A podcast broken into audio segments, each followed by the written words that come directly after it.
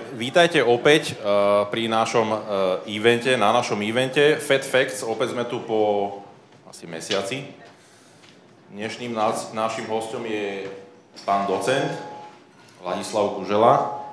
Nepíska to nejako moc? Pardon, technické veci. Už môžem? Dobre. Ešte na začiatok hneď, akože aj si predstavíme pána doktora, pochopiteľne. Samo, kde je ten mikrofón, tá kocka? Pardon. Minule sme to robili na evente tiež a dneska to urobíme, toto je mikrofón a hneď na začiatok dáme tak, že časovo máme to samozrejme nejaké obmedzenie a určite necháme nejakú časť na, všetci si môžete pripraviť nejaké otázky na pána doktora, či jednoduchšie alebo zložitejšie. Toto je mikrofón, ktorý keď vlastne prehodím cez tie tri svetlá, ktoré tam sú a kto ho chytí, tak sa môže odfotiť s pánom doktorom. Dobre, že? To ste nečakal. Takže na konci dáme také Q&A, ktoré dáme tak, aby to možno bolo v rámci nejakej polhodinky. Takže tak, dnešný event sa volá Zdravé črevo, zdravý život. A máme tu na to človeka povolaného. Pán doktor, dobrý večer. Príjemný dobrý večer, ďakujem za pozvanie. Ešte vskočím do toho, keď môžem. Lebo naozaj ste ma vy zaskočili, tak teraz ja zaskočím vás, lebo organizátori pre mňa prichystali, ale že famózny vegánsky zákusok, čiže odporúčam aj ním začať kľudne. Akože prehodte si to poradenie, niekedy s tými chuťami treba sa vyhrať a ten mikrobiom sa vám za to oddačí, pretože toto je naozaj akože 9, 10 z 10 odporúčam. A takisto tento shot, už som zabudol, toľko vecí je tam, že už som zabudol, ale určite treba si to dať. A pardon, už ešte zaskočíme Maťku. Tá už dojedla, nechcel som, aby jej zabehlo, ale... Pozrite sa, musím to ukázať, lebo naozaj ja som bol úplne dojatý a v tom najlepšom slova zmysle. Toto som dostal hneď, jak som prišiel, tento krásny kváskový chleba. Maťka bude tu aj potom, ja utekám, ona ostáva. A na ňu môžete všetky otázky ohľadom kváskovania. Dobre? Čo ste sa báli opýtať a nevedeli o kváskovaní, nech sa páči Maťka. Ale ešte raz ďakujem, obrovský potlesk pre organizátorov a Maťku. Ďakujem. Pán doktora, tento šotík...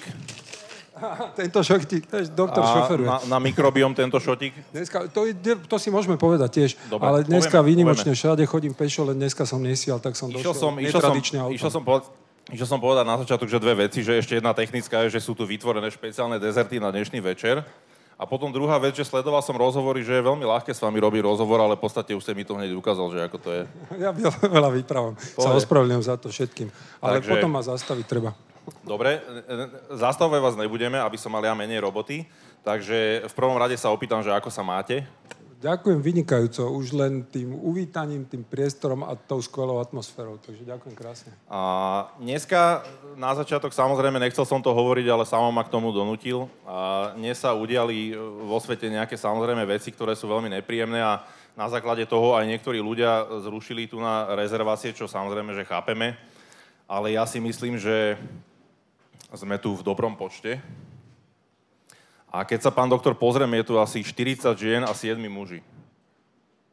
To ste si všimol? Ne, ospravedlňujem sa, ja som dvakrát rozvedený, raz ženatý, šťastne. Takže ja už si to nevšimám. Dobre, takže ja som si to tak akože všimol, no neviem, že čím to je, ale tak pohodičke. Je to tak, ako to je a je to dobré, že pali. Takže ideme pomaličky na to.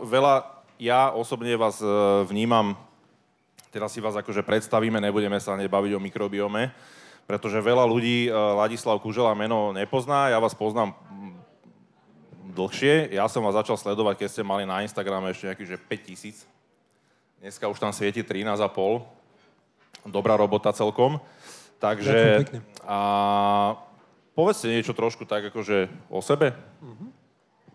Už som začal tým, že prečo som si nevšimal dámy. Hey, rozvody už máme za sebou. Hey, ale tak teraz šťastné manželstvo. Poďme možno, ja som našiel o vás, hlavne vy ste z lekárskej rodiny. Hey. Takže poďme kľudne, že odtiaľ, možno, že tak, prečo štúdiu. Takže ideme až takto ďaleko? Poďme kľudne tak, že a že vlastne prečo... Dobre, ja len pozerám na hodinky. Dobre, tak sa môžete usadiť. Čiže keď maličký chlapec bol som, ale nie, takto, je pravdou, že áno, pochádzam z lekárskej, ale že plne lekárskej rodiny, to znamená nielen môj otec, jeho sestra, v podstate môj bratranci, sesternica, ako gro našej rodiny je naozaj lekársky postihnutá v tom dobrom slova zmysle. A tým pádom pravdepodobne to z veľkej časti, čiže nie len tie gény, lebo tie tvoria len 20% toho, jaký sme, ale tých 80% bolo všetci títo naokolo o tej lekárčine, o tej medicíne s vášňou a radi rozprávali. A tým pádom naozaj to bolo pre mňa tým najväčším stimulom, lebo pri tých klasických nedeľných stretnutiach, čo babka robila, bolo to fantastické, bolo to skvelé. Sice bolo tam najviac nezdravého jedla na svete, z tohto pohľadu, keď dneska to hodnotím a pozerám, ale zas tam bolo najviac toho zdravého duchu, toho socializingu rodiny a toho pevného puta. A v rámci toho tie debaty boli, že 90% medicína, potom na chvíľu niečo a zase medicína. Čiže proste, a tak od malička, keď som tam sa hral, tak som to niekde dostával do hlavy, takže v podstate ani iná veľká možnosť nebola. Akurát otec bol kardiochirurg, on prvý transplantoval srdce v strednej Európe dokonca, čiže bol 25. na svete, takže to bol na tú dobu fantastická vec, čo sa tu udiala. A všetci jeho kolegovia ma lámali, že mám ísť rezať, páliť, ale nakoniec som sa vybral tak, že režem, pálim cez hadičky. Čiže som gastroenterolog. A prečo, vždycky ma zaujímalo, prečo vždycky, keď sú lekárske rodiny, tak sú to naozaj, že málo kedy sa stáva, že jeden lekár, väčšinou sú to všetky, že rodiny lekárske. Napríklad môj otec bol inštalatér, ja som nechcel byť inštalatér. Prečo to tak býva? Asi málo otec rozprával o robote. Lebo hovorím, u nás sa stále proste... A tiež robil s trubičkami. No tak trošku širšie a menej ohybné. Hej, ale v rámci toho proste... Je to ťažko povedať, ono naozaj je to o tom, že keď tú vášeň a to všetko tam vidíte a naozaj to tak bolo. Plus otec nosil veľakrát domov robotu z toho pohľadu, že umelé chlopne a peány a neviem čo, čiže ja namiesto Angličákov som sa s týmto hral, tak zrovna asi som nemal inú šancu. Dobre, a otec bol chirurg a vy prečo gastroenterolog? Tak gastroenterolog, akože dobre, to dáme, to je pekný príbeh, to je že príbeh o tom, že ako nikdy nehovor nikdy.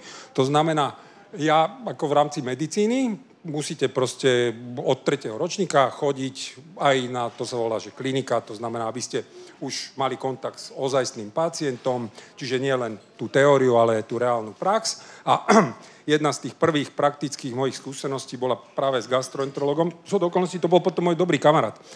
On bol vtedy svojho času primárom tu na Ružinove a robil také jedno vyšetrenie, to sa volá, že ERCP. To je veľmi komplikovaný názov, ale celé je to o tom, že cez hadičku, ak má niekto v žlčových cestách problém alebo v pankrease, tak viete mu pomôcť. To znamená, ten pacient nemusí byť operovaný, dá sa to urobiť cez hadičku. A my ako medici sme tam stáli a teda on vyšetroval a pre mňa to bolo, akože takto mi oči vypadali, lebo samozrejme v tej dobe pacientov neuspávali, v tej dobe naozaj hadice boli doslova hrubšieho rázu a menej ohybného rázu. Tesne, niečo medzi. A tým pádom samozrejme tí pacienti, to bolo fakt akože naozaj také nahranie so všetkým, ale na druhej strane, keď som si pomyslel, že na jednej strane operácia a na druhej výkon, ktorý teda doslova si niektorí museli odtrpeť, tak dobre.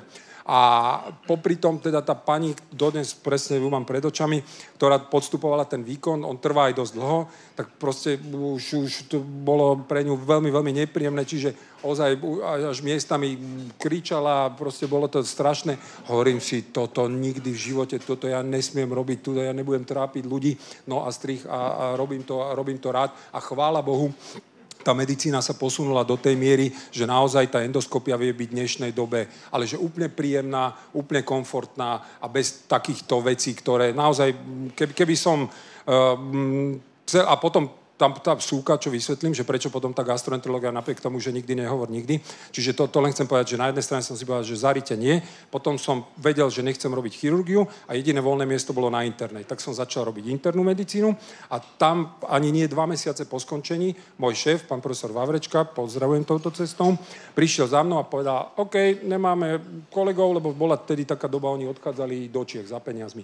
Akože vtedy naozaj preplácali liekové firmy a Češi. A odchádzalo strašne veľa kolegov. A z kliniky sa dvihlo, ja neviem, 7-8 ľudí a to sa nedalo zaplatať. Ja som bol 2 mesiace po skončení. Budeš od zajtra sa ideš učiť gastroskopie, budeš sa učiť. A hovorím, kúkam, pozerám, ja, ktorý som vôbec nechcel byť, a hovorím si, až ak vyskúšam.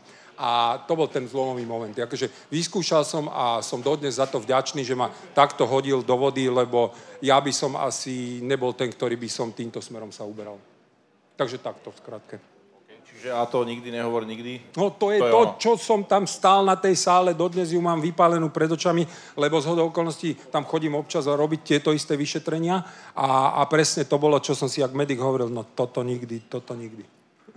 Dobre, a potom postupne za tých x rokov ste boli aj riaditeľmi, kde všade to bolo? Tak v podstate súkromného a nesúkromného zariadenia. To súkromné bolo trošku menšie, tam sme mali 35 zamestnancov, to nesúkromné trošku väčšie, tam bolo 1200 zamestnancov.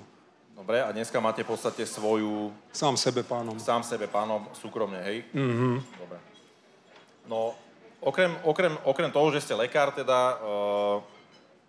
Samozrejme, ja som si pozeral aj také aj dávnejšie videá s vami, tam ste ešte mal tak menej vlasov, čo sa mi zdalo, to je aj... Čo pijete?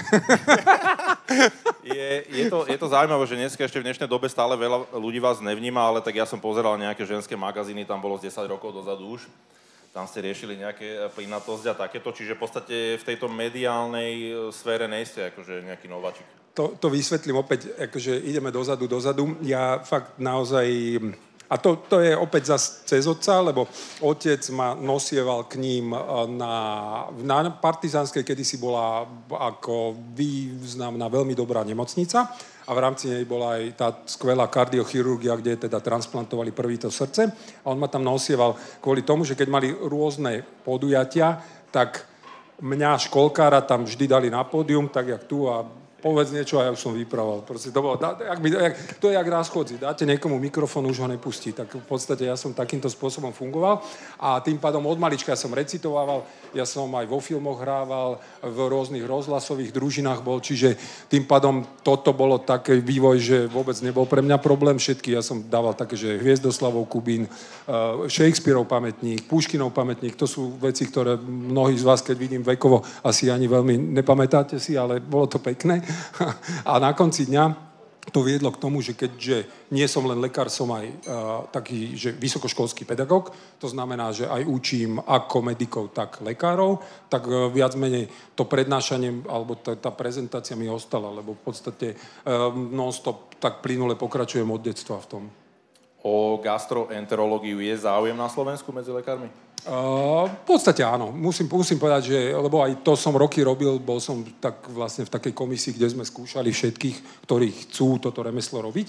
A na konci dňa tým pádom mi prešlo pod rukami do roku 2006-2005 som to potom prestal, tak dovtedy každý jeden, bo ako som ho videl aj robiť, aj skúšal a aj teraz som s nimi v kontakte a na konci dňa musím povedať, že áno. A je to preto, lebo takto.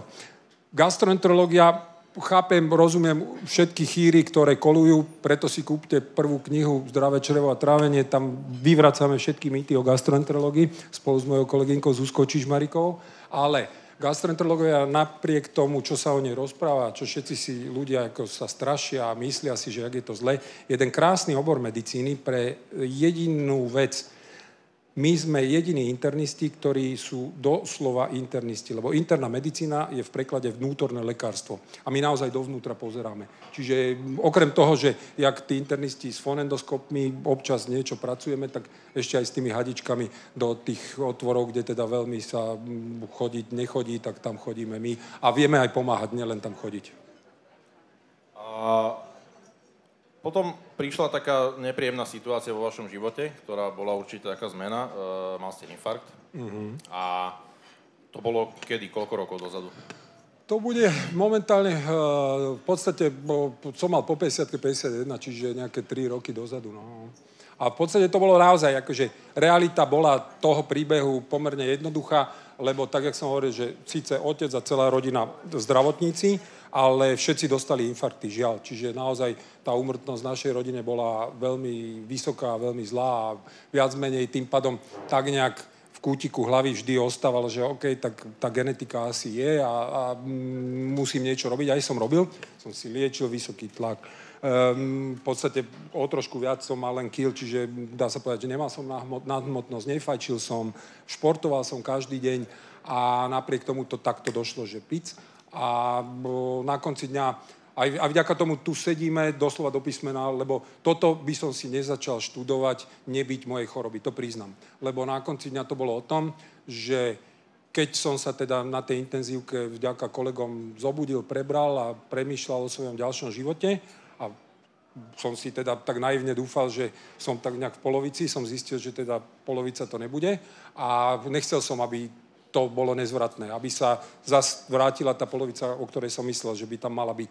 A tým pádom druhú vec, čo som nechcel som fungovať jak drvivá väčšina kardiakov, to znamená, že ráno hŕst liekov, večer hŕst liekov a popri tom sa stále sledovať, že toto môžem, toto nemôžem, lebo s tým by som sa nezmieril.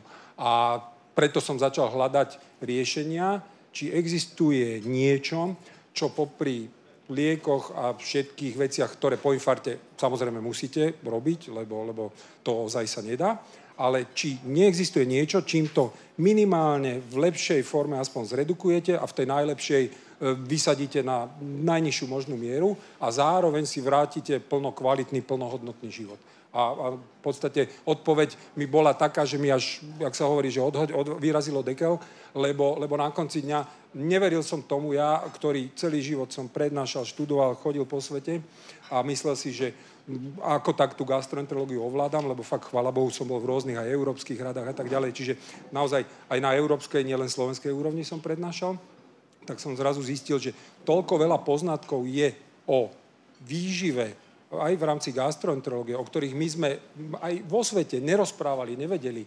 A v podstate tu sú tony publikácií, ktoré naozaj jednoznačne vám na základe reálnych dôkazov ukazujú to svetlo a ten bod a mieria na ňo úplne jasne. A napriek tomu, ešte aj vo svete, strašne veľa kolegov to tak nejak dáva bokom. Čiže hovorím, ja som najprv si to našiel, že čo je najvhodnejšie urobiť pre pacienta so srdcovo-cievnym ochorením z pohľadu, aby minimálne si dal energiu naspäť a v lepšom prípade, a chvála Bohu, sa to naozaj dá, aj tie cievy znovu otvoril, lebo infarkt je o tom, že tie cievy sa na srdiečku zavrú.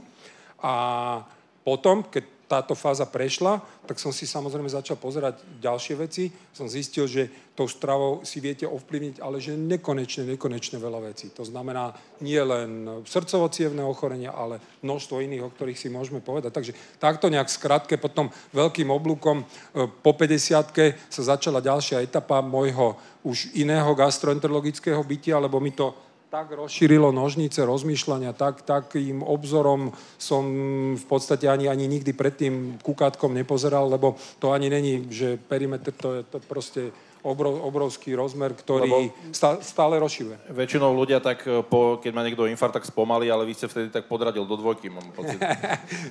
Ja som tak typovo nastavený stále, čiže to bolo to, prečo som si povedal, že nechcem spomaliť a chvála Bohu sa to podarilo. Čiže to len chcem povedať, že naozaj vtedy som si povedal, OK, dobre, najprv som seba poriešil a vtedy, akože môžem zodpovedne na sebe povedať, všetko to, čo tie štúdie hovorili, je pravda. Hovorím si, wow. A potom si pozriem a zistil som, nie že na Slovensku, v Čechách, aj v okolitých krajinách strašne málo sa o tom hovorí.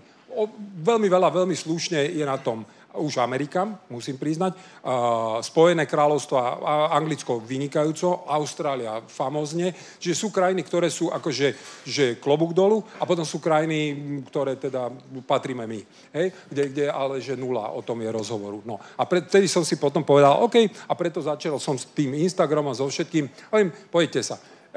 Mne to pomohlo, ja idem dávať tieto informácie ľuďom a každý nech si s nimi nakladá ako chce, lebo naozaj ten osud máme na konci dňa my v rukách, lebo tak, jak ma medicína učila, že genetika je 90%, možno 80% a len 10-20% je vonkajšie prostredie, tak veda ukázala, že absolútny opak je pravdou. To znamená, že genetika je 10-20%. To znamená, áno, z 10-20% som ten gen zdedil, ale tých 80% som tých 50 rokov tvrdo na tom pracoval, aby som si ten gen otvoril.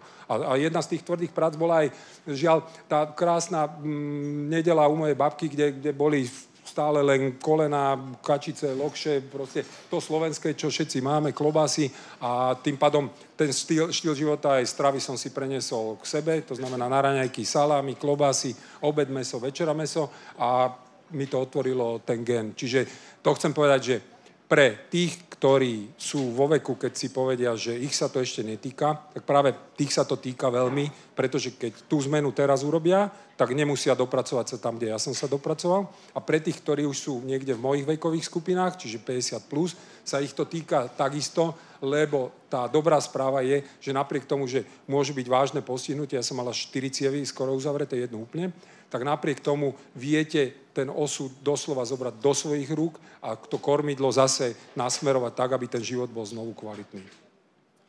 A my v podstate teraz žijeme v takej dobe, že kedy máme všetky nástroje k tomu, aby sme žili dlho, zdravo, vitálne, ale keď sa pozerám na tie čísla, tak je to úplne inak. Na Slovensku obzvlášť, hej, aj hovorím, že 2017 rakovina hrubého čreva sme boli topka v Európe. A obezita na Slovensku momentálne je okolo 50-60% a pokiaľ mám dobré čísla, z toho 15% sú deti. Takže je to také zvláštne, že, ale akože vytvára sa v podstate také prostredie preto, aby sa ľudia hlavne aj nehýbali, lebo 15 rokov dozadu bol taký jeden pekný kreslený film, taký nadčasový, sa volal, že Wall-E, o takom robotovi.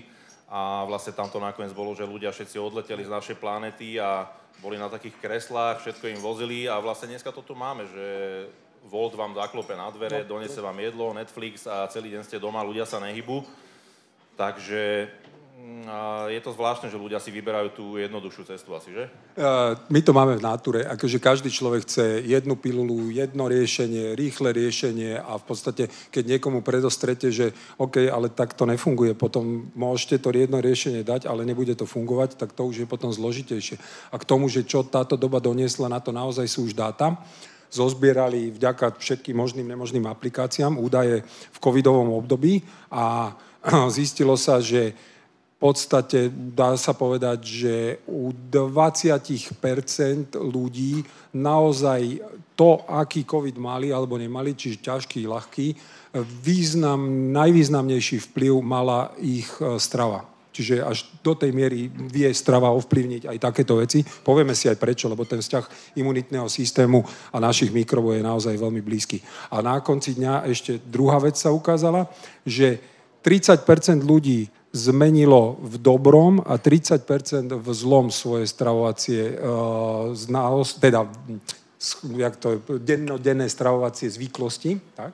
A prekvapivé bolo, že kto bol tí, čo to v dobrom zmenili, boli Američania, ktorí a priori majú najhoršiu stravu, majú najväčší výskyt obezity, majú najväčší výskyt jedenia procesovaných potravín, teda tých ultra spracovaných, kde v ich diete je to, že minimálne 60% zloženia stravy tvoria polotovary a zvýšok mäso, to znamená mäsa priemerne zjedia jeden človek 100 kg červeného mäsa, nepredstaviteľné čísla, tak títo ľudia, ktorí chodia do fast foodov a všetky možné rebierka a takéto veci akože dávajú na piedestál, tak oni začali prvýkrát v dobe covidu si doma variť a došlo k 20% alebo 15-20%, teraz neviem presne to číslo, nechcem klamať, ale proste významnej redukcii, teda zníženiu nielen obezity, ale aj cukrovky a všetkým s tým súvisliacím komplikáciám. A naopak u tých druhých 30% toto všetko sa zhoršilo.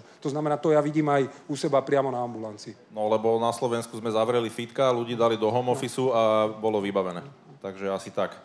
No, veda a všetky tieto výskumy, v podstate, však ja ešte toľko ani nežijem, ale keď som si to pozeral spätne, v priebehu 50 rokov prechádza zmenami rôznymi, hej, najprv vás zabili bielkoviny, tuky, potom cukry, teraz už máme ľudí, ktorí vás zabije zelenina, takže, ale v podstate, a čo sa týka mikrobiomu, tak tie výskumy vyzerajú, že ich je stále viac a stále sú také relevantnejšie a vyzerá, že nakoniec mikrobiom sa neotočí proti nám.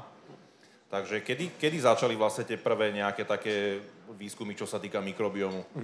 To bolo dokopy možno aj 20 rokov dozadu. A v podstate prvý na to upozornili opäť Američania, lebo tam naozaj ten výskum je o mnoho viacej peňazmi podložený a tým pádom vedia získať rýchlejšie výsledky. Kedy, priznám sa, meno už som zabudol, ale kolega bol o tom, že začal čisto skúmať myši a podarilo sa mu vychovať, to sa volá, že germ-free mice, čiže myši, ktoré sú doslova, že sterilné. To znamená, tak ako my všetci, aj všetky zvieratá majú osídlený traviací trakt mikrobami, tak tie myši vychované v laboratórnych podmienkach, čo sa mu podarilo, tak to nemali.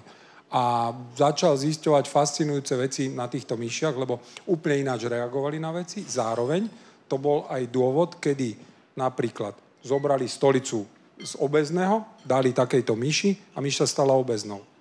Zobrali stolicu z chudého, myš ostala chudá. A takto začali rozmýšľanie a vtedy začali ľudia si uvedomovať, že asi niečo, nebude to len o tej stolici, lebo dovtedy, a ja som ako gastroenterolog bol vychovaný, že stolica je vlastne to, čo naše telo nespotrebuje, čiže doslova, že odpad a nemáme sa ňou veľmi zaoberať. Na konci dňa celé roky sme dokázali vyskúmať len to, čo je v nej. Sme mali takú, to sa volá, že Petriho miska. Tam ste nátreli také nejaké veci, ktoré išli o tom, to sa to volá, že kultivácia, a čakali ste, či niečo vyrastie, nevyrastie. Inými slovami, potom až sme zistili, že aj veľa výraz nemohlo, lebo veľa tých baktérií, čo tam žije preto, lebo nechcú kyslík. To znamená, keď dáte ich na kyslík, tak umrú, čiže sme tam tým pádom nemohli to nájsť a tak ďalej, a tak ďalej. Čiže to bol dôvod, prečo to črevo, akože každý povedal, že hrubé teda, že okej, tenké je významné, lebo tam sa dejú všetky procesy vstrebávania, na hrubé sa nepozerajme. A potom došli títo kolegovia, ktorí zistili, že tak asi bude predsa len niečo na tom hrubom čreve, keď zmenou stolice a tým, že zoberiem stolicu od takého, prenesiem chorobu, doslova, lebo preniesli cukrovku, preniesli dokonca stolicu od depresívnych, viete zmeniť správanie myši, čiže kopec vecí viete týmto ovplyvniť, tak začalo sa rozmýšľať, že tak asi niečo bude v tej stolici viacej, nie len tie zvyšky, nie len tie odpady. A našťastie, to tak nejak polínule vtedy, v tej dobe, prišli prístroje, ktoré dokázali to, čo sme potrebovali. Dokázali dať odpovede na dve otázky. Jedna otázka, že čo tam máme, to znamená, zrazu sme zistili, že 39 triliónov mikrobov. 39 triliónov, to je nepredstaviteľné číslo, to je 100-násobný počet, ako je hviezd v našej galaxii. Čiže to nikto si nedá do hlavy také číslo. To máme len v črevách. Mikroby máme všade. Na koži, v nose, v ústach, všade. Hej? Čiže, ale v čreve je ich najviac a v čreve sú najvýznamnejšie. B, okrem toho, že už teda vieme, ktoré sú tam. Mimochodom, teraz sa to už tak posunulo, tak rýchlo, že každý pomaly, 2-3 týždne prichádzajú práce a už nevedia ich pomenovať tie mikroby. Čiže dostanú len, že nejaký, že FB008, lebo proste sa to nestíha. A už toľko vecov není, že svoje mená už rozdali. Takže tým pádom je to preto v takomto štádiu. A to B je, čo bolo ešte dôležitejšie, nie len, že vieme ich pomenovať, že teda je tam nejaký fekalobakter, nejaká akermansia, neviem čo, pekné názvy, nič nehovoriace. A to B, tie stroje, ktoré došli, začali nám dávať tú najdôležitejšiu odpoveď, že čo robia. To znamená, akú majú funkciu, prečo tam sú. A zrazu, wow. A akože kompletne to zmenilo myslenie, kompletne to zmenilo obzory a viedlo to až do tej miery, že ľudia, ktorí sa zaoberajú mikrobiomom, jednoznačne tvrdia, že to bol najväčší objav, aký za posledné roky kedy bol objavený, číslo 1. Číslo 2, dovolia si všetci smelo tvrdiť, že poďme ho nazývať nový orgán. Nový orgán preto, lebo dokáže toľko vecí, že to je až nepredstaviteľné. Nový orgán preto, lebo komunikuje s hlavou, komunikuje s hormónami, s nervami, so všetkým, čo si ani nevieme predstaviť. A na konci dňa to vedie k tomu, čo dokonca teda vy už predbiehate, lebo celý svet sa zatiaľ začal baviť o tom, že poďme každému To znamená, aby každý jeden vedel, každému jednomu vysvetľovať, v čom je podstatná úloha mikrobiomu, pretože keď ľudia pochopia, prečo tie mikroby máme v črevách, tak keďže v našej podstate je jedno, že keď máme nejaké zvieratko, nejaké domáce, čokoľvek, staráme sa o ňo, tak potom možno sa začneme aj my o tieto mikroby trošku ináč starať. Čiže to je asi celá myšlienka. A dokonca naozaj teraz prebieha úroveň debaty v zmysle, že ktorá špecializácia by mala byť tým, nazvime to popularizátorom, ktorý to bude odovzdávať ďalej ľuďom. Zatiaľ vyhrávajú gastroenterológovia. Takže preto to hovorím, v tomto sme normálne, že predbehli, to zase musím zaklopať, ale to je tak jediné. Ale to je fantázia, to nevadí. Stačí jedno malé ohnívko a začne sa ďalej a rozprávať o téme, ktorá nedá sa zastaviť, pretože tie dôkazy sú jasné, nezmenia sa, budú sa len rozširovať a budú sa meniť možno v jednom a to znamená v tom, že detailnejšie budeme poznať tie prepájania a tak ďalej. To znamená, už sa nezmení ten význam týchto našich chrobákov, čo tu s nami ich máme, niektorých preto volajú, že vnútorné záhrada, lebo keď ju dobre pohnojíte, tak dobre porastie. Niekto tomu tamagočí, kto si ešte pamätá, čo boli tie také, keď ste sa nestarali o to, tak vám to pomrelo, ale to bolo také elektronické, takže to bolo iné. A na konci dňa to naše tamagočí naozaj sa opäť veda zistila a ukázala, že tým, že tak, jak sme si začali robiť v rámci stravovacích vecí úplne nezmysly, v rámci hybnosti znížili sme si túto hybnosť, tak sme si znížili počet druhov o 30 až 40%, čo je tak významné, lebo ukončím a potom môžeme to rozdrobiť na drobné. Jasné, len to chcem povedať, že prečo je podstatno to hovoriť o tom, že menej druhov. Lebo kľúčom k zdravému črevu a k zdravému telu je doslova do písmena rozmanitosť. Tak ako v každom ekosystéme, čím viacej druhov žije pokope, tým viac druhov si pomáha svojimi činnosťami a robí ten, v tomto prípade daný orgán alebo telo, silnejšie. Menej druhov, menej silnejšie. A tým pádom toto sme si my ľudia urobili. To znamená, o 30-40% máme menej druhov mikrobov, ako mali naši predkovia a teraz my chodíme po tých kmeňoch, ktoré jediné tu ešte ako tak ostali a žijú tým zdravým spôsobom života, čiže niekde po Tanzánii a tak ďalej. Naháňame ich, odoberajme im stolice a z tých stolic kultivujeme mikroby a dúfame, že ich budeme vedieť, teraz sú zatiaľ zamrazené a dúfame, že ich budeme vedieť rozmnožiť a takto vrátiť, lebo oni tých 30-40% majú, my už ich nemáme. Rôzne, jak by som to nazval, také trendy dietné, ktoré v priebehu rokov, hej, začalo to ešte moja babka si išla delenú stravu a takéto, že rýžu jedla v obývačke a mäso v kuchyni. A potom bolo keto, potom bolo raw. A keď si zoberiem všetky tieto nejaké keto, raw, tak všetky vlastne sú limitované, že tam nemáte moc rôznorodosť tej stravy. Čiže a my dodnes deň sú keto šarlatáni a všelijakí títo. Čiže v podstate my sme ľudí učili obmedzovať ten príjem týchto a momentálne sa to zase mení na to, že tá rozmanitosť je veľmi dôležitá. Takže... Tam len súka a tým aj zodpovieme všetky otázky, že keto, neketo, paleo, neviem čo. Skrátim, veľmi jednoducho, vy ste to úplne trafil, že pic po hlave a veľmi jednoducho je to o tom, čo vy zo stravy zoberete, tak si predstavte. Každý ten mikrob, jak sme tu na všetci, každý z nás máme iné chute. Tak každý ten jeden mikrob v tom našom čreve má iné chute.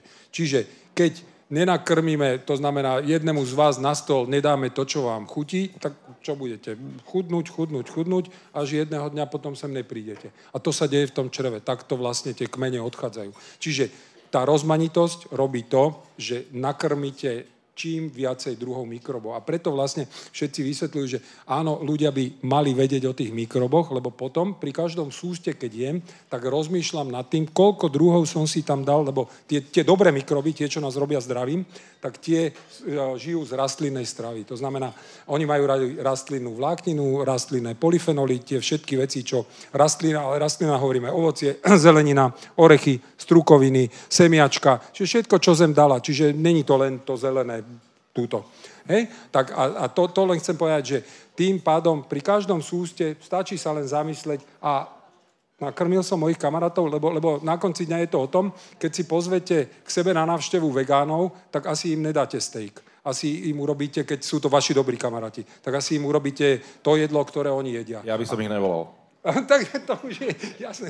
Je to, áno, len v tom prípade hovorím, sa ochudobnite od tých kamarátov. Keď sme pri vegánstve, dobre, trošku pichneme do osieho hniezda. A viem, že aj vy viete, aj ste to určite videli, taká vegánska propaganda, čo sa volá, že Game Changer. A ja už som to tu aj rozoberal minule, ale len sa tak spýtam, že tam je vykreslovaný hovädzí dobytok, že by sme ho mali buď obmedziť, alebo prestať jesť, ale akože v rámci záchrany planéty. Mm-hmm. Predstavte si, že celá zemegula prestane jesť mäso a všetci začneme jesť rastliny. Mm-hmm. Myslíte si, že táto zem to zvládne? Nie, takto, tam je to úplne jednoducho. Dobre, opäť veda. Na toto dala veda odpoveď. Veda odpoveď dala v roku 2019, kedy zvolali akože multivedcov. To znamená, boli tam kardiológovia, diabetológovia, ale aj štatisti, epidemiológovia. Čiže z každého rožku trošku. Dali im všetky dostupné dôkazy a poprosili ich, dajte nám odpoveď na dve otázky. Jedna otázka, ako by mal z vášho pohľadu vyzerať ten najzdravší tanier pre človeka, aby sa dožil v plnom zdraví, to znamená bez liekov čo najdlhšie. A za druhé, aby to bolo aj pre planetu udržateľné. A tam presne dali tú odpoveď. To vôbec není o tom, tu meso netreba vyhodiť. Tu je číslo 1 o rozmanitosti a číslo 2 vedeli na konci dňa, v to už 2019 povedať, že áno, keď chceme mať my ako ľudia najzdravší tanier, tak v rámci najzdravšieho tanieru cirka 85% by mali tvoriť tieto veci. To znamená ovocie, zelenina, strukoviny, orechy, semiačka, byliny, koreniny, všetko. Čiže nie o objeme, ale o rozmanitosti. A tých zvyšných 15% si vyskladajte každý podľa svojej chuti. Chutí červené mäso, nerobí vám problémy, dajte si. Chutí vám bočík, nerobí vám problémy, dajte si. Lebo kľúč k tomu, aby sme boli my zdraví, je naše zdravé črevo. A naše zdravé črevo bude vtedy zdravé, keď tri veci budú splnené. Jedna z nich je čo najzdravší mikrobióm. Ten sme si už povedali, ako ho nakrmíme. Zabudli sme ten počet. Prebehla najväčšia nutričná štúdia, ktorá na toto dala odpoveď. Američania sa dali dokopy s Britmi a oni to nazvali, že American Gut Project. Briti boli nahnevaní, chceli British Gut Project, ale to je jedno. Na konci dňa zozbierali údaje od 11,000 ľudí, čo sa dovtedy nikomu nepodarilo. A zistili pomerne jednoducho. Není to o tom, či si vegán, či si neviem kto. Je to o tom, či ješ 30 a viac rastlinných produktov za týždeň, alebo neješ. Keď ich ješ 30 a viacej za týždeň, pridaj si na ten tanier, čo ti v srdcu ráči, za predpokladu, že to nerobí tvojmu telu problémy. Lebo na druhej strane, áno, musíme počúvať svoje tela, lebo nemôžem teraz tlačiť niečo, k tomu tých 15% si dám burger a viem, že potom ma odvalí. Tak asi nie. To je číslo 1. Číslo 2, takisto veda ukázala, že jednoznačne na ten tanier nepatria ultraprocesované jedla. Ultraprocesované sú tie, ktoré akože sa tvárime, že sú výborné, lebo pozrite si a napíšu vám málo kalórií, málo tuku, málo neviem čo a pritom to je, akože jak Angličania hovoria, že rabiš, lebo to je fakt na konci dňa. Dodnes asi nie je nič horšie, čo vám pokazí mikroby v čreve, ako takto polotovarovo spracovaná potravina, lebo má rôzne emulzifikátory, rôzne prísady, ktoré žiaľ vám zabíjajú tie druhy tých dobrých mikrobov. To je fakt. No a na konci dňa to už len, že ten tanier, čiže celé je to o tom, toto potvrdila teraz minulý rok ďalšia obrovská štúdia, ktorá presne ukázala, áno, rozmanitosť a zvyšok je o tých troch veciach. To znamená, mikroby sme si povedali a ich rozmanitosť. A tie dve veci som nedopovedal, preto som, že pardon. Tie dve veci sú, ako vaše jednotlivé tela metabolizujú, to znamená spracovávajú cukry a tuky. To sú tri kľúčové veci. Mikroby, cukry, tuky. To znamená, vy a každý z nás jeden, my potrebujeme, aby neboli skoky. To znamená, aby po takomto dobrom jedle to nebudete mať. Ale ako náhle si dáte niečo, čo vám urobí, že rýchlo vám vystrelí cukor, tak čo sa stane v organizme? Vybehne za ním rýchle inzulín, aby ho išiel spracovať. A tým pádom nastáva to, že u veľa ľudí, naozaj sa ukázalo dokonca, je to každý štvrtý, samozrejme tak klesne potom hladina cukru, že to je to, že vás odvalí po jedle, lebo ste vybavení. Na druhej strane, keď sa zobudíte, ste hladnejší, zjete o 20% viacej, zjete o 200 kilokalórií viacej, ako ten, čo je tú stravu, ktorá mu urobí rovnomerné zvýšenie hladiny cukru. Rovnomerné zvýšenie hladiny cukru vám urobí rastlinná strava preto, lebo vláknina nedovolí týmto výkyvom. To je číslo 1. A to isté je s tukom. Tuk dokonca, ešte k tomu cukru, tam sa ukázalo, že to, jak my, dokonca my lekári, sme nahliadali na medicínu, že asi treba zabudnúť, lebo my sme nahliadali na ňu, že OK, chodíte všetci na odbery, chodíte lační ráno. To, keď chcete vedieť o tom, ako funguje vaše telo, není to najsprávnejšie. Vy potrebujete práve vedieť x hodín po jedle, ako reaguje. To znamená, nie ani dve, jak tí, čo majú nábeh na cukrovku, že ste to zažili, po prvej hodine sa kontroluje, po druhej nie. Až po 3 hodinách dokonca dochádzajú k týmto obrovským zmenám a u tukoch až po 6 hodinách. To znamená, keď toto viete dať do najväčšej rovnováhy, to znamená, jak to ináč dáte ako stravou, ale potom si tiež ešte povieme. Čiže vy, keď stravou toto viete dať do rovnováhy, tak naozaj máte primerané, rovnomerné zvýšenia hladín, vaše telo nebojuje, nepracuje a nevytvára tzv. Chronický dietný zápal. Keď sú tieto výkyvy, čiže ak tu má niekto koleno, tak mu zabehlo momentálne, lebo tie výkyvy to robia. To je číslo 1. A číslo 2, aby to nebolo tak jednoduché, a prečo hovorím, že počúvajte svoje telo, lebo toto dobre si viete každý odsledovať, že OK, tak ja tým pádom, keď si dám menej cukru, tak budem lepší, alebo naopak ja môžem, ten tuk nerobí mi zle, ale ukázalo sa, vekom sa to mení, cvičením sa to mení, strašne veľa faktorov na to vplýva, ale tieto 3 sú kľúčové. Takže dosť dlho vyprávam, že? Pardon. Pohodičke. Ešte sa vrátim k tým procesovaným jedlám, pretože dneska, akože niekto je vegan samozrejme z nejakého presvedčenia, čo sa týka, že neje živočíšne bielkoviny, ale dneska v obchodoch už máme samostatné regále na zdravé vegánske párečky, vegánske šunečky, vegánske sírečky a burgere. A to rátame tiež medzi tie procesované jedlá? Jasné, jasné. To treba vedieť. To, čo som aj povedal, aj ten Gut Project, American Gut Project ukázal, že není o tom, že ten človek je vegan, lebo existuje vegan junk food, to znamená, tam sa radia aj tieto veci. A žiaľ, stále to bude ultraprocesované, či je to vegánske, nevegánske. Čiže áno, máme aj kopec veganov, ktorí majú ale že úplne žalostný mikrobióm. Čiže je to o čerstvosti. To som ešte tým pádom vlastne zabudol a chcel povedať. Vrátiť sa... Ako sa to hovorí, že kuchyňa starých materí, ale z toho dobrého pohľadu. To znamená, nie je takú, jak ja som zažil, že veľa mesa, ale taká, jak bývala kedysi, lebo však čo sa varilo v našich končinách, čo zem dala kapusta, zemiaky a tak ďalej a tak ďalej. A doma sa varilo, nechodilo sa, nerozmrazovalo sa, neboli bolty, volty, folty, molty, no, takže tak. A ešte, ja sa len vždy rozmýšľam, k čomu som sa chcel vrátiť, lebo som zabudol, ak rozprávate. Treba poznámky. Keď sme teda taký najlepší, ale samozrejme najhorší v tej rakovine hrubého čreva, čo je v podstate akože vy vyšetrujete. A prečo sme na tom tak zle Slováci? Čo je najväčším problémom nás Slovákov? Okrem toho, že sa teda nehybeme. A čo to bude, čo sa týka jedla? Takto. Nemáme na to úplne dáta, lebo na Slovensku žiaľ... Toto všetko, čo vám hovorím, žiaľ, viem len zo zahraničia, preto hovorím žiaľ, lebo na Slovensku ako nikto týmto sa nezaoberal, takže nemôžem. Budem veľmi rád, keď konečne niekto sa začne, pretože môžeme si potom povedať, že OK, tak sme na tom úplne tak zle, ako sú Američania a Angličania, alebo sme o trošku lepšie. Zatiaľ nevieme. Čiže musíme sa len pripájať k tomu, že tvárime sa, že sme rozvinutá krajina, tak žiaľ aj toto patrí do rozvinutej, tvárme sa ďalej. Takže, čo je na tom to najhoršie? Na to dala odpoveď opäť veda. 2 týždne sledovali Afričanov jediacich africkú stravu, 2 týždne Američanov jediacich, ale afrických Američanov jediacich americkú stravu. Africkí Američania, každému urobili na začiatok vyšetrenie stolice, potom vyšetrili, to sa volá také, že zápalové markery, to znamená, vie sa, že veľa civilizačných chorób, to znamená infarkt, cukrovka, dokonca aj obezita, sú spojené so zvýšením zápalových určitých ukazovateľov. A čím dlhšie ten zápal pretrváva, tým potom tá choroba viacej ide. A ten zápal je podmenený už tým spomínaným, čo sme si povedali, chronickým dietným zápalom. Čiže toto im sledovali. Každému urobili kolonoskopiu, dokonca 2-krát, pred a po, a na konci, po tých 2 týždňoch, a na konci im zmerali zase stolice. Potom tých, čo jedli tí Afričania tú vlákninovú stravu, lebo u nich tá strava bola, že 50 gramov vlákniny na deň, čo u Američana je to zrátané, je to niekde pod 16 gramov na deň. A pochybujem, že vy ste vzor, ale toto není vzorová populácia, ako sa stravuje Slovensko. Takže na konci dňa to Slovensko tiež asi nebude, že 50 gramov na deň. Takže tým, čo jedli 50 gramov na deň, potom vymenili stravu, dali im burgere, ako Afroameričanom, a za Afroameričanom dali vlákninu. a potom porovnali. A úplne jednoducho. V bode 0.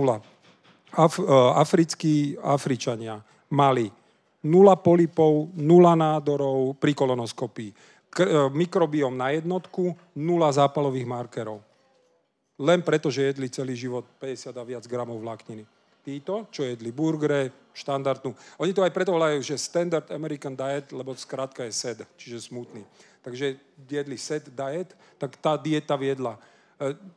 Teraz neviem už percentuálne, no tresknem, nech to bolo, že 20% polipov, prednádorové štádia. Všetci, každý jeden zvýšené zápalové markery, to znamená, bol kandidát na infarkt alebo na cukrovku, na všetko možné.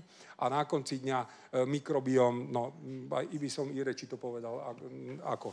Hej, vymenili na dva týždne vymenili. Afričania začali jesť burgere, Američania začali jesť vlákninu a po 2 týždňoch Američanom zápalové markery klesli na nulu a Afričanom všetko takto vystrelilo. Takže tam je odpoveď. Ja budem teraz čítať, to som si dal z jednej štúdie a vlastne tým aj prejdeme k tej téme, čo chcem riešiť ohľadom mikrobiomu.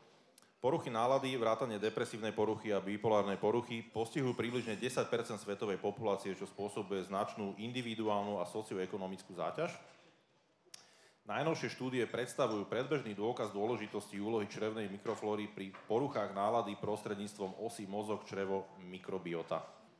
Takže toto je veľmi zaujímavé, to znamená, že v zdravom čreve zdravý duch. Jednoznačne. Ono, opäť, kde je svet, kde sme my? Vo svete je odbor nutričná psychiatria. Nutričná znamená výživová psychiatria. To znamená, kolegovia, samozrejme, nezahadzujú antidepresíva, všetky tie lieky, ktoré máme, my používajú, ale ako doplnok používajú vhodnú stravu. Pretože sa ukázalo, keď pridáte stravu ku takýmto liekom, tak významne viete týmto ľuďom pomôcť. A vysvetlíme si, ako. Je to pomerne jednoduché. Tieto naše mikroby, ak máte tam tie dobré, tie, ktoré vytvárajú protizápalové pôsobky, tak vám vedia vytvoriť aj také veci, akože hormón šťastia, hormón odmeny, čiže dopamín, serotonín, dokonca oxytocín, hormóny lásky, všetko toto si viete vyrobiť v črevách. Zároveň ten hormón, ktorý beriete, keď máte depresiu, lieky, ktoré sa volajú, že selektívne reuptake inhibitory, ľudovo povedané, vám z mozgu, kde sa vytvára určitá časť toho serotonínu, ešte vytiahnu a zaktivujú, aby bol viacej účinný tá malá časť. Tu v črevách vedia vaše a naše mikroby vytvoriť 90% serotonínu. Tu vieme iba 10%. Napriek tomu dávame na to lieky. A tam je odpoveď, prečo tá strava, lebo na konci dňa to bolo, dá sa povedať, jak všetko náhodou vo vede a v reále je to len o tom, že keď niečo skúmate a popri tom tí ľudia vyplňujú aj iné dotazníky, tak vám vypadajú z toho dáta. A ono to tak aj bolo, keď bola jedna obrovská štúdia, kedy sledovali ľudí pre srdcovo-cievne ochorenia a sledovali ich, dokonca chceli ich sledovať veľa, veľa rokov. Na konci dňa museli tú štúdiu zrušiť z etických dôvodov, lebo tí, ktorí boli na plant-based strave, čiže v tom prípade ona bola, najviac sa podobala mediteránskej, ale bola to rastline založená strava, tak v podstate mali o mnoho menej infarktov, o mnoho menej náhlych cievnych príhod a tak ďalej. A druhá skupina bola tá, čo si kupovala v obchode označené výrobky, že nízkotučné, tak tí nízkotuční mreli v takej miere, že museli zastaviť štúdium, čiže toľko k nízkotučným výrobkom. A na konci dňa rozdrobili na drobné a zistili, že wow, že tí, čo jedli mediteránsku stravu, teda takýto plant-based čerstvé veci, tak mali o 20% pokles depresívneho skóre. Čiže len jedením dokázali si zlepšiť náladu doslova. A na konci dňa potom Austrália na to naskočila ako prvá a urobila, to sa volá, že randomizovaná kontrolovaná štúdia. Čiže dáte jednej skupine dali lieky, takú terapiu skupinovú a v podstate v pravidelných intervaloch točili a druhým len, ale že kompletne dali dietologa k dispozícii, ktorý ich naučil sa zdravo, čerstvo, rozmanito, rastlinne stravovať. Tí boli o 30% lepší ako tí druhí. Sa to volá SmileStrile, si to pozrite. A to, oni odštartovali to, že teraz už je dokopy 5 takýchto štúdií, ktoré jednoznačne hovoria, že strava vám významne v porovnaní s druhými, či už mliekov, neviem čo, vie pomôcť. A A keď máte liek, vám stačia dve takéto štúdie a vám ho schvália, že to je nový liek, ktorý funguje. Tu máme 5 štúdí, ktoré hovoria o tom, že strava funguje a preto hovorím, už vznikol takýto odbor. A akurát, pravdou je, a to treba povedať, nikto od tých pacientov nevysádza, pod dohľadom sú a keď sa to naozaj napravuje tak, jak tie dáta ukazujú, tak pod dohľadom potom sa mu upravuje liek. Čiže takto to funguje. Čiže nie, že teraz, kto si to vypočuje, zahodí lieky a ide si dať šalatový bartne, poprosím nie, ale skonzultovať to s kolegami, lebo stojí za to, lebo to je nedozierne, kam sa to posúva. Lebo takto by sme mohli menovať ďalšie a ďalšie odvetvia medicíny. A čas nám letí. Poďme ešte k takým základným veciam, čo sa týka mikrobiomu, teda ako ho teda krmiť, to vieme akože zelenina, ale z tých bežných vecí, ktoré... Zelenina, rastlina, ovocie, zelenina, áno, strukoviny, orechy, semiačka. Výborné. Ale z týchto klasických vecí, ktoré na dennodennej bázi máme radi, dievčatá majú radi prosečko večer, majú radi vínko, a máme kávu, sme kávičkári a... Môžeme toto? Vysvetlíme si. Celé je to o tom, vráťme si vzťah k jedlu, radosť zo spolu nažívania a medzi iným aj toto to urobí radostné. A na druhej strane, prečo? Pretože sa ukázalo, že tieto produkty, ktoré sú vytvorené z rastlinných produktov, obsahujú našťastie aj ich dobré činitele, dobré chemikálie. Inými slovami, nie len tá rastlinná vláknina je tá, čo robí naše mikroby šťastnými, ale i sú tam aj, ono sa to volá, že fitochemikálie, čiže rastlinné chemikálie. Kedysi múdro sa tomu hovorilo, že antioxidanty, kto chcel byť múdry, tak stále povedal antioxidant a furt bol nejaký a nikto vlastne nevedel, o čom rozprávajú. A na konci sa zistilo, že to sú polyfenoly. Polyfenoly sú látky, ktoré obsahujú rastliny a majú v sebe zázračnú, doslova zázračnú schopnosť, pretože vedia poškodenú DNA opraviť. To znamená, tie polyfenoly naozaj vám vedia veľakrát doslova v rámci výskumu, už sú stále viac a viac dôkazov, a napraviť nielen teloméry, ale proste veci, ktoré, vďaka ktorým stárneme, čiže mitochondrie, proste časti, už sa vie, ako stárnu bunky, vie sa, kedy sa to zrýchľuje a keď sa to začne všetko nejakým spôsobom skracovať, tak už vie sa, že sviec sa dohorieva a čuduj sa svete, tieto polyfenoly vedia tú sviecu normálne nadlžiť, čo bolo úplne famózne zistenie. A potom sa aj zistilo ešte jedno, že na konci dňa tie polyfenoly ani nevznikli tak kvôli nám, ale tá rastlina sama si ich v sebe vytvára pre svoju ochranu. To znamená, čím ich viac má, tým je silnejšia pred okolím, čiže k tomu len prichádzam, že keď kupujete tie jednotné, červené, krásne, obrovské jahody a krásne, červené, jednotné jablka, jak keby ich jedna mater mala, tak zrovna to sú nie tie najzdravšie. Tie najzdravšie sú práve tie, ktoré sú zvráskavené, zničené, pretože sú hmyzom ožraté, dobodané a doslova vybudili v tej rastline tvorbu najväčších obranných látok týchto polyfenolov. Čiže tým pádom sa neštíte nepekného, lebo naozaj na konci dňa je to pre nás len zdravé. Takže áno, tieto polyfenoly vedia nám urobiť zázračnú pomoc a stále viac a viac sa ukazuje, napríklad existuje teraz také hnutie, že Food as Medicine, kde priamo vedia, ktorou potravinou, ktorý polyfenol a tým pádom, ktorý mikrob si nakrmíte a tým pádom takýmto spôsobom vedia zosilniť efekt rôznych druhov liečby. Čiže už až takto sme ďaleko. A tá psychológia a tešenie sa na jedlo, podľa vás, asi by sa mal človek tešiť na jedlo? No jednoznačne. Ja som toľko vypral, som zabudol efekt vína, aj kávy. Veľa som vypral. Tak bola prvá otázka. To je tak, že súdruhovia, neviem, na ktorej schôdzi, ale som za. Lebo to je tak, že sa rozvíta.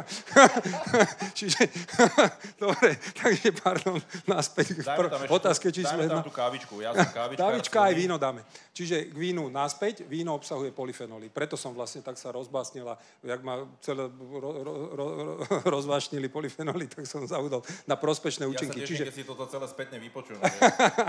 Čiže na konci dňa áno, sú dôkazy, a teraz hovoríme naozaj reálne, že aj víno vie byť zdraviu prospešné, len je to samozrejme o tom množstve. Čiže určite nebude zdraviu prospešné, keď si denne dáte 1, 2, 3 lahvinky, ale keď si dáte 1 pohár, 2 poháre, je to naozaj v súlade s tým, ktoré... V tomto sa zhodujú ľudia, ktorí mikrobióm študujú celý svoj život. Takže tam nie je problém. Káva ešte lepšie, lebo tam fakt na konci dňa sa ukázalo, že v káve sú okrem týchto polyfenolov ešte rôzne aj kyseliny, ktoré naozaj sú že doslova zdraviu prospešné a začalo byť taký trend, oni to nazývajú, že povolujeme umiernené pitie kávy. A viete, koľko je počet pri umiernenom pití kávy? Neviem. 3 až 5 denne. Takže myslím si, že každý spadá do toho umierneného. Takže s kávou, keď nemáte zdravotné problémy v zmysle rýchle púzy, nemáte nejaké naozaj, že po káve máte väčší reflux a tak ďalej, smelo aj do kávy. Takže áno, a treba radosť mať z toho. Lebo na konci dňa stáva sa pri týchto všetkých debatách, v tom všetkom, čo ľudia čítajú, maslo zlé, maslo dobré, vajca dobré, vajca zlé a tak ďalej, sa hlavy rozbláznia a začnú ľudia naozaj potom si sledovať, že tak toto môžem, no zajtra už nemôžem a na konci dňa dojde to, čo nechceme, strach z jedla. Pravý opak, vráťme tú potešenie, tú radosť z jedla, lebo o tom toto je, má nám to pomáhať aj ako liek, lebo áno, strava vie byť liek, ale na druhej strane tiežme sa z nej, lebo od toho je tiež. To som išiel povedať, že ľudia sa v podstate majú tešiť z jedla a na to, čo idú jesť a ja som to už aj spomínal, že v podstate bohužiaľ aj v mainstreame dostávajú priestor takí ľudia, jeden pán, nebudem ho menovať, Igor B. sa volá. A, hej, presne, takže a presne je to o tom, že to není, je to vytváranie strachu z jedla, pretože keď ste človek, ktorý sa chce začať zdravo stravovať a pustíte si ráno teleráno a tento pán tam na vás vybehne a v podstate akože tam sú tvrdenia, že z tvarohu je rakovina, maslo je zlé, mliečne výrobky sú zlé, tak myslím si, že na toto sa asi už ľudia nebudú potom tešiť. Tu dám zase vedeckú vsúku. Dajte. Predstavme si jedno. A potom pochopíte, že nemôžete jednu potravinu nikdy viniť. Ako komplexný je tento náš celý systém. Naše telo má 30 triliónov buniek, tých mikrobov sme si povedali, že je 39 triliónov, čiže koho je viacej? My máme 23 000 DNA, títo majú 100-násobne viacej DNA. Koho je viacej? Čiže kto to tu rídzi, jak sa hovorí. Ale to je o inom. Dobre. Čiže vrátime sa naspäť k tým číslam. Vrátime sa ešte k číslam. Potraviny, naozaj si povedzme, rozdrobme, čo sú to. Sú doslova, že chemikálie. Potraviny, aj to už niekto vedel zrátať, majú v sebe, že 30 000 chemikálií. Teraz si predstavte, 30 000 chemikálií jeme za svoj život. Každý deň zjeme v priemere, aj to už je vyrátané, 1,4 kg jedla. Čiže 1,4 kg a popri tom 30 000 chemikálií. Príde to k 39 triliónom mikróbov, ktoré z toho urobia 50 000 chemikálií. To je akože šialené čísla. A teraz mi povedzte, že ktorá z týchto látok je ten vinník, ktorá je tá zlá. No blbosť, to je hovadina, to je celý komplex proste, lebo každá jedna nepracuje samostatne. Tá potravina nemá len polyfenol, tá potravina nemá len jednu zložku, tá potravina má 30 zložiek a k tomu vínu si dáte ešte ďalšie veci. Čiže úplne ináč treba na to jedlo nazerať. Naozaj komplexnejšie, s menším krčom, s väčším úsmevom a s väčšou radosťou. Alebo prepnúť Markizu. A mám tu ešte také veci, samozrejme také trošku kontroverzia, že bavíme sa o tej rastlinnej strave a máme dneska z Ameriky, samozrejme idú tiež z Ameriky, akože doktori, konkrétne budem hovoriť, je to taký, že Paul Saladino sa volá a sledujem ho a v podstate je to človek, ktorý vydal aj knihu Carnivore Code, ktorý som si ja vypočul ako audioknihu a sú to vlastne tvrdenia, človek išiel 2 roky vlastne v kúse meso a aj momentálne sa tak strávuje. A je to v podstate, je to z Ameriky, má silný podcast, dostáva priestor, aj bol u Joea Rogana, čo sú akože v podstate milióny vypočutí. A není to také, že bude to taký boj s veternými mlynmi, lebo akože jedna vec je, čo robíte vy, akože to je super, ale v podstate sa dostávajú k ľuďom, ľudia majú dneska radi extrém, hej, lebo akože hľadajú zázračné tabletky a zázračné niečo, takže... A nebude to také, že dokola, že taký, že... Akože bude to stále to, že ako si človek čo vybere, ale akože príde mi to trošku také, že jesť 2-krát denne mäso a robiť sa, že som zdravý, je to OK? Tak to tam je pomerne jednoduché. On to aj tvrdí na sebe, lebo on má nekonečne vysoké hodnoty cholesterolu a GST. Presne. Čiže skrátim, ale na konci dňa tam... Jeho totiž... Toto, chvála Bohu, našťastie v týchto končinách, to znamená na Slovensku, nemáme. Vonku naozaj to je, že vojna. Tam sa nenávidia tu ľudia medzi sebou. Vegáni, karnivor, paleo, keto a všetci bojujú. Jeden niečo napíše, tak druhého hejtujú a naopak. Proste to je šialenstvo, čo tam sa deje.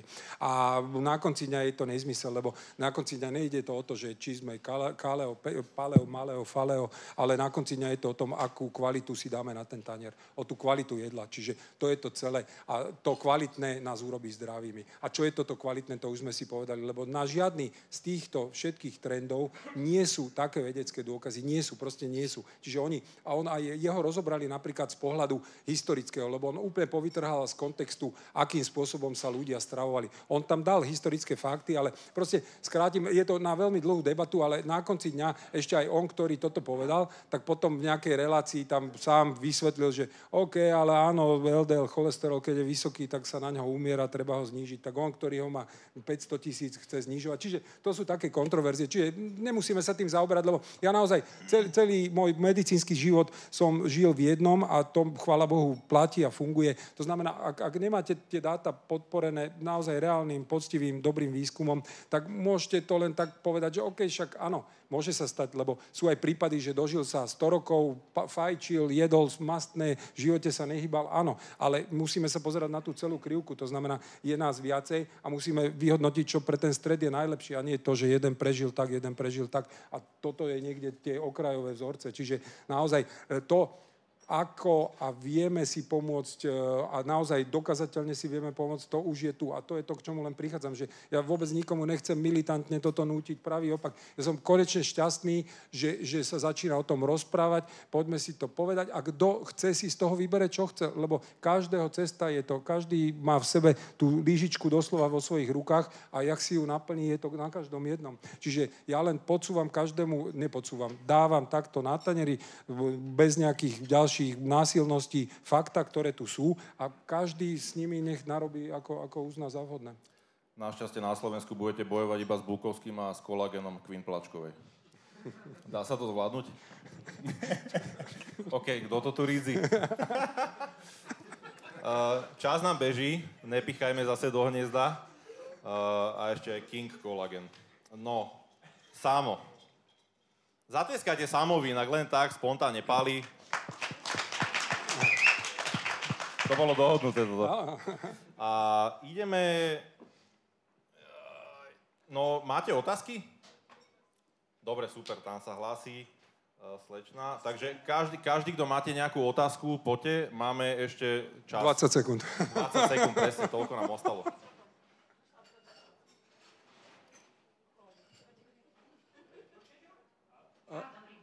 Ja by som sa chcela opýtať, aký máte názor na intermittent fasting? Super, ďakujem. Toto toľko vyprávam, že na veľmi podstatnú vec sme zabudli. A ďakujem. Vysvetlíme si. Tak, ako my ľudia máme, nazvime to, že nejaké cirkadiánne hodiny, čiže ráno, večer, tak aj tie naše mikroby majú. Čiže vtedy, keď my nejeme, oni majú tú ich noc a tá noc spočíva v tom, že naozaj, opäť veda ukázala, že prichádza, že nočná šichta. A tá nočná šichta má za úlohu upratať celý ten mes, čo tam počas dňa nastal, lebo tam kopec metabolitov, všetkého možného sa tvorí a tak ďalej, plus máme vrstvu mikrobov a pod ňou je vrstva hlienu. Tá vrstva hlienu je tiež veľmi dôležitá, lebo hneď pod ňou je vrstva črevných buniek a pod ňou je 70% našej imunity. A teda tá hlienová vrstva je dôležitá, aby chránila tie bunky, aby tá imunita zase nemusela bojovať so všetkým. A čím je pevnejšia, hrubšia, tým je lepšia. Čiže aj toto v noci sa deje. Dojdú mikroby, ktoré ju trošku spracujú, jedni ju zjedia, druhé porobia. Čiže na konci dňa skrátim, veda, čo povedala na toto. Je to jedno, jak to nazveme. Väčšinou akože tvrdia, že najvhodnejší výraz by mal byť, že time restricted eating. Ten hovorí o tom, že to je čas, ktorý jeme. Že ten by sme si mali, nazvieme to, že hlídať. To znamená, ukázalo sa jedno. To, čo sa myslelo a žiaľ, dokonca sa ospravedlím a túto druhú knihu, keď sme písali Zdravie bez liekov, tak ešte tam je jedno, čo potom hneď na to, jak som ju dopísal, a už bola v podstate v tlači tá kniha a nemohol som to zvrátiť, preto tretiu, ktorú už píšem, už to tam dávam a je to pravda. Medzi tým proste výskum ukázal jedno. To, jak sme my boli naučení, že majú byť raňajky, obed, večer a pravidelnosť, tak naozaj preto som to dal do knihy, lebo boli štúdie, ktoré tvrdili na základe vylučovania hormónov, inzulínu, glukózy a tak ďalej. Skrátim, že má to význam pre naštartovanie procesov. A tým pádom nás to nútilo pomaly ešte olovran 10 dávať. Potom to, čo priniesol minulý rok, bolo, že pozreli sa na to, OK, ale to boli štúdie, že 5-10 ľudí, malé počty, tak zobrali 1000 ľudí a s 1000 ľudí si to overili. A zistili sme jedno, že vôbec nepotrebujeme ako taký raňajky. To znamená, je to individy. Keď vám chutia, nerobia vám zle, dajte si ich. Keď vám nechutia, robia vám zle, nejedzte raňajky. A prečo? Keď sa pozrieme 150 rokov dozadu, tak ľudia nepoznali raňajky. To je výmysel posledných 150 rokov. Zároveň, keď idete do tých kmeňov, čo žijú prapôvodne, lov, zber, tak oni ani nemajú slovo pre raňajky. Nepoznajú. Čiže neraňajkujú, skrátim.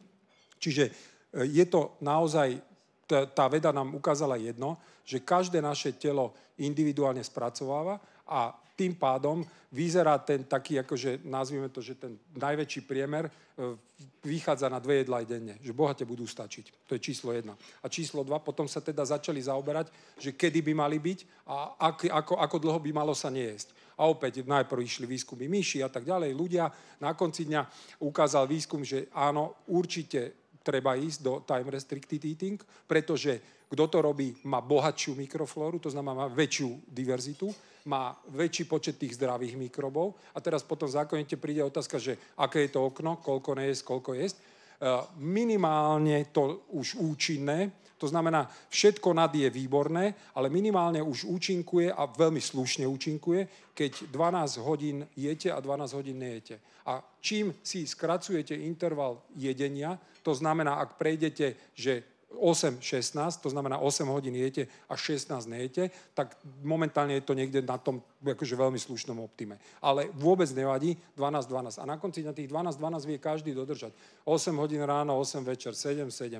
A 8-16, ja to skúšam. Ja všetky tieto veci aj skúšam na sebe. Čiže naozaj začnite experimentovať. To je akože fakt odporúčam každému, lebo je to výborné. Jednak vám to rozšíri obzory, chute, jednak aj je to fakt fun, ale k tomu to, že ja som mal základný problém potom v rámci socializovania, lebo keď dáte 8-16, tak skončili víkendové posedenia s priateľmi, lebo proste, lebo to znamená, že ani toto si nemôžete dať. To je 8-16. Dáme jednu otázku, to sa pýta pán Zadu, ktorý sa hanbí. Ako nakrmí... Treba ukázať prstom. Zadu, úplne zadu. A on sedí vonku za dverami. Ako nakrmí ileostomik mikrobióm, keď nemá hrubé črevo?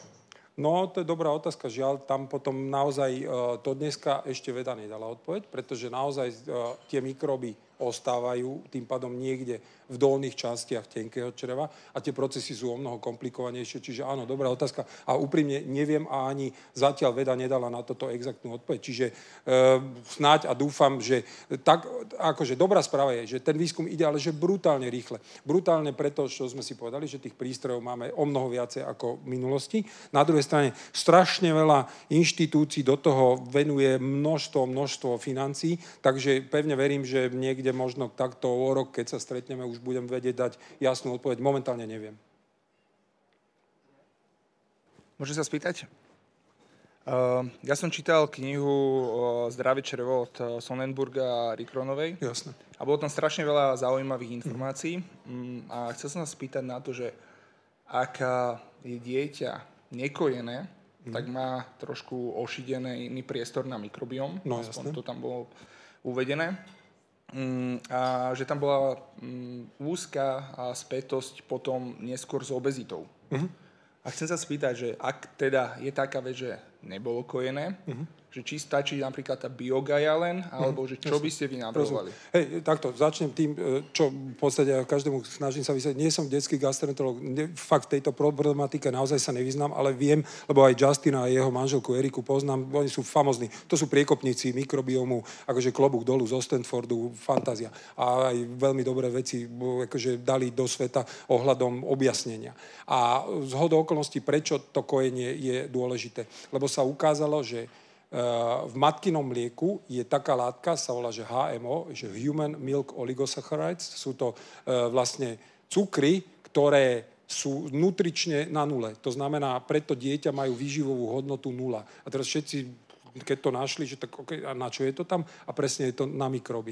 A oni vlastne mama cez to mlieko krmí týmito HMO mikroby a robí tú diverzitu, lebo tá začína od prechodom vaginou alebo pri cisárskom pôrode, keď priložia dieťatko na kožu a tam naozaj sú tiež ďalšie dôkazy nielen o kojení, ale o tom, že ak je prirodzený, teda vaginálny pôrod, tak naozaj tie deti majú menej alergií, menej autoimunných ochorení, pretože už od bodu nula sú vystavené o mnoho bohatšej črevnej flóre, respektíve črevnej. A to zase idem o krok naspäť. Veda ukázala jedno, že v poslednom trimestri mamičky sa mení flóra vo vagíne až do tej miery, že ju má takú istú ako v črevách. To znamená, to dieťa, ten prvý kontakt so svetom má vlastne s črevnou flórou jej mamy, napriek tomu, že prechádza pošvou, čo je famózne, to sa proste nevedelo. A je to príroda tak zariadila, že naozaj tým pádom dajú mami ten najväčší dar, proste osídlia to dieťa úplne maximálne, jak vedia. Presne, len tým prirodzeným pôrodom. A potom pokračujú krmením tých mikrobov, ktoré samozrejme prichádzajú z prostredia a tak ďalej a krmia ho cez mliečko.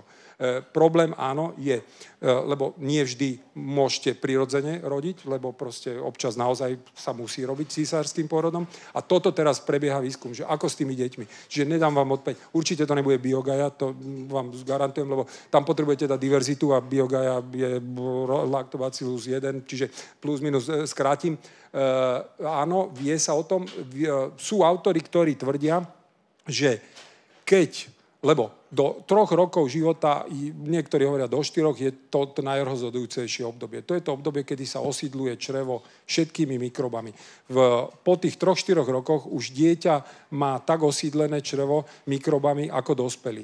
To znamená, ono si vytvára tú jedinečnú flóru, na druhej strane ju má... Majú jedinečnú do tej miery, že každý z nás, jak sme tu aj na celom svete, má svoj mikrobióm. To znamená, nikto z nás nemá rovnaký. Čiže ak otlačok prsta, tak to je mikrobióm. A tá podobnosť medzi nami je, že maximálne 30%. Všetko zvyšné je individuálne. Ale to sa vytvára tie prvé 3-4 roky. A tomu prichádzam, že čo tam naozaj zatiaľ možno pomáha, preto hovorím možno, lebo nie je to podporené veľa dátami a to možno je, že tým dieťatkám potom treba pridávať všetky možné, nemožné prívarky, zeleninové, všetky proste druhy, tú rozmanitosť v rámci stravy, ktoré v prvých tých 3-4 rokoch, ak to zdravotný stav dovolí. A tak tomu to vrátite nejak to, o čo bolo ochudobnené. To znamená, či už o to kojenie, alebo o tú prirodzenú cestu porodu. Jasne, ďakujem za odpoveď. Ja tak sa spýtať, že v podstate, keď by som chcel urobiť nejaký reset, nazvem to reset možno, blbo mikrobiomu, do akej miery mi stačí riešiť nejaké zdravé prebiotika a nekúpovať probiotika? Jasne, výborné. Áno, ale chcem sa spýtať teda, že ako by sme to vynastavovali, že lebo naozaj, keď pôjdem do lekárne, kúpim si nejaké probiotikum, tak to je hlúposť. To dáme odpoveď, to je hlúposť, jasné. No, dobre, super, vysvetlím, úplne jednoducho. V podstate, dajme tomu, že 3 kľúčové veci. A to je úplne jednoduché. Prvé je, tým treba začať, akože zabudnite na polotovary, asi tak. Alebo, dobre, viem, že nedá sa to úplne, lebo proste niekedy takú prísadu, veľa aj rukami vyprávam. Čiže veľa proste prísad je aj všade, ale zlimitovať aspoň na najnižšiu možnú mieru, číslo 1. Číslo 2, tá spomínaná diverzita, to znamená, si, niektorí aj odporúčajú, že rátať rastlinné skóre. Čiže písať si každý deň, že dneska toľko rastlín, toľko, za týždeň bolo 30 paráda. Všetko nad je fantázia. A potom, čo sa ukázalo minulý rok ako veľmi významné, a pozdravujem kolegov zo Zdravých rečí, sú to fermenty, lebo sme robili podcast o fermentoch a v podstate je to o tom. Fermenty naozaj dokonca v tej štúdii predbehli rastliny. Lebo rastlina, keď dáte a ten mikrobióm je úplne že nášrot, čiže zlý, tak naozaj hrozne dlho trvá, to osídlenie trvá hrozne krátko. Do 24 hodín tie mikroby dobre dojdú, ale nestačí, aby došli, oni musia fungovať. A aby fungovali, a ak nasadnú na naozaj zlý terén, tak niekedy 6 mesiacov, 7, 8 mesiacov, to hrozne dlho trvá. Čím dlhšie si ničíme naše zdravie, tým dlhšie si ho napravujeme, asi tak. A na konci dňa doto vie zrýchliť, prekvapivo, fermentované potraviny. Čiže, Maťka, teraz budú otázky na vás. Takže aj kvásko. Napriek tomu, že kváskovaný chleba prešiel fázou, že si mysleli všetci, že umrú tam tie naše všetky lievita. A teda oni umrú, ale napriek tomu, keď je mŕtvý a prejde tým črevom, vie urobiť ten osok, že priláka tie dobré mikroby. Čiže fermenty, rozmanitosť a reštrikcia ultraprocesu. Ešte niekto otázočka? Môžete sa aj sama opýtať niečo? Nikto nič? Nikto nič? Dobre, ja sa ešte tak opýtam. Majú histamín, alergiu a títo ľudia nemôžu fermentované potraviny? Alebo... No, takto vysvetlíme si, jasne. Všetky intolerancie sú o jednom. Chvála Bohu, nie sú to alergie. Čiže pri alergiách, žiaľ, tam je problém veľký, lebo naozaj tá daná potravina spúšťa reakciu takou cestou, ktorú veľmi nevieme ovplyvniť, ale intolerancie vieme veľmi dobre ovplyvniť. A prečo vznikajú intolerancie, je to, čo sme si povedali. Najprv vrstva mikrobov, potom vrstva hlienu, potom vrstva črevných buniek, potom imunitný systém. Naruší sa prvá vrstva, to znamená prevladnú zlé mikroby nad dobrými, začnú pôsobiť zápalové pôsobky. Zápalové pôsobky a zlé mikroby zožerú doslova, zničia tú ochrannú vrstvu. Črevo je obnažené zlým mikrobom. Následne tie črevné bunky si treba predstaviť, že sú doslova že natlačené na seba a oni sú spojené dokonca takými bielkovinami, ktoré ich robia že, no, že tesnými spojeniami. Aj preto sa volajú, že tight junctions, že sú tak tesne nalepené. Mikroby, keďže už zjedli všetko, čo mali, tak zožerú ešte aj tie bielkoviny. Tým pádom nastáva prechod medzi bunkami, otvárajú sa spoje medzi bunkami, to znamená nastáva syndrom priepustnosti čreva, tzv. leaky gut, priepustné črevo, a tým pádom nastáva to, na čo naše telo nie je zvyknuté. Veľké molekuly vedia medzi tými otvormi preniknúť a tým pádom imunitný systém začína jeden nekonečný boj, pretože musí s nimi pracovať, lebo je naučený, že sú to pre neho cudzorodé látky. A teda zabíja, pracuje a čo potom sa stane? No jedného dňa si povie, OK, tak toto už je too much, tak začne určité druhy potraviny, ale že a priori dávať, že a teba odstrelím kompletne. A to znamená, takto vznikajú intolerancie. Na konci dňa, keď ten proces dlhšie trvá, že ľudia si neuvedomia, že to nie je o tom, že tak teda vysadím tieto potraviny a budem však jesť iné. Vysadí potraviny, oslabí si diverzitu, tú rozmanitosť a proces takto sa zacykluje. Príde druhá intolerancia, tretia intolerancia, štvrtá intolerancia, stále pokračuje chronický zápal a na konci dňa takto vznikajú autoimmunné choroby, ako je Crohnova choroba, ulcerózna kolitida. Takže to len súka k tomu, že áno, je aj cesta naspäť. Čo potrebujeme naspäť? Naspäť potrebujeme najprv dať tie dobré mikroby. Dobré mikroby prevladnú nad zlými, začnú vylučovať protizápalové pôsobky, tie najprv zavrú črevné bunky, lebo dokážu to, lebo tie pôsobky to vedia.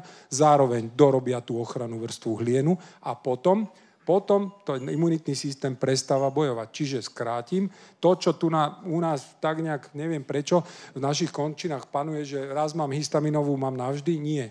Histaminovej sa viete síce trpezlivo, pomaly, postupne, ale viete sa na ňu natrénovať. To znamená, postup je pomerne jednoduchý.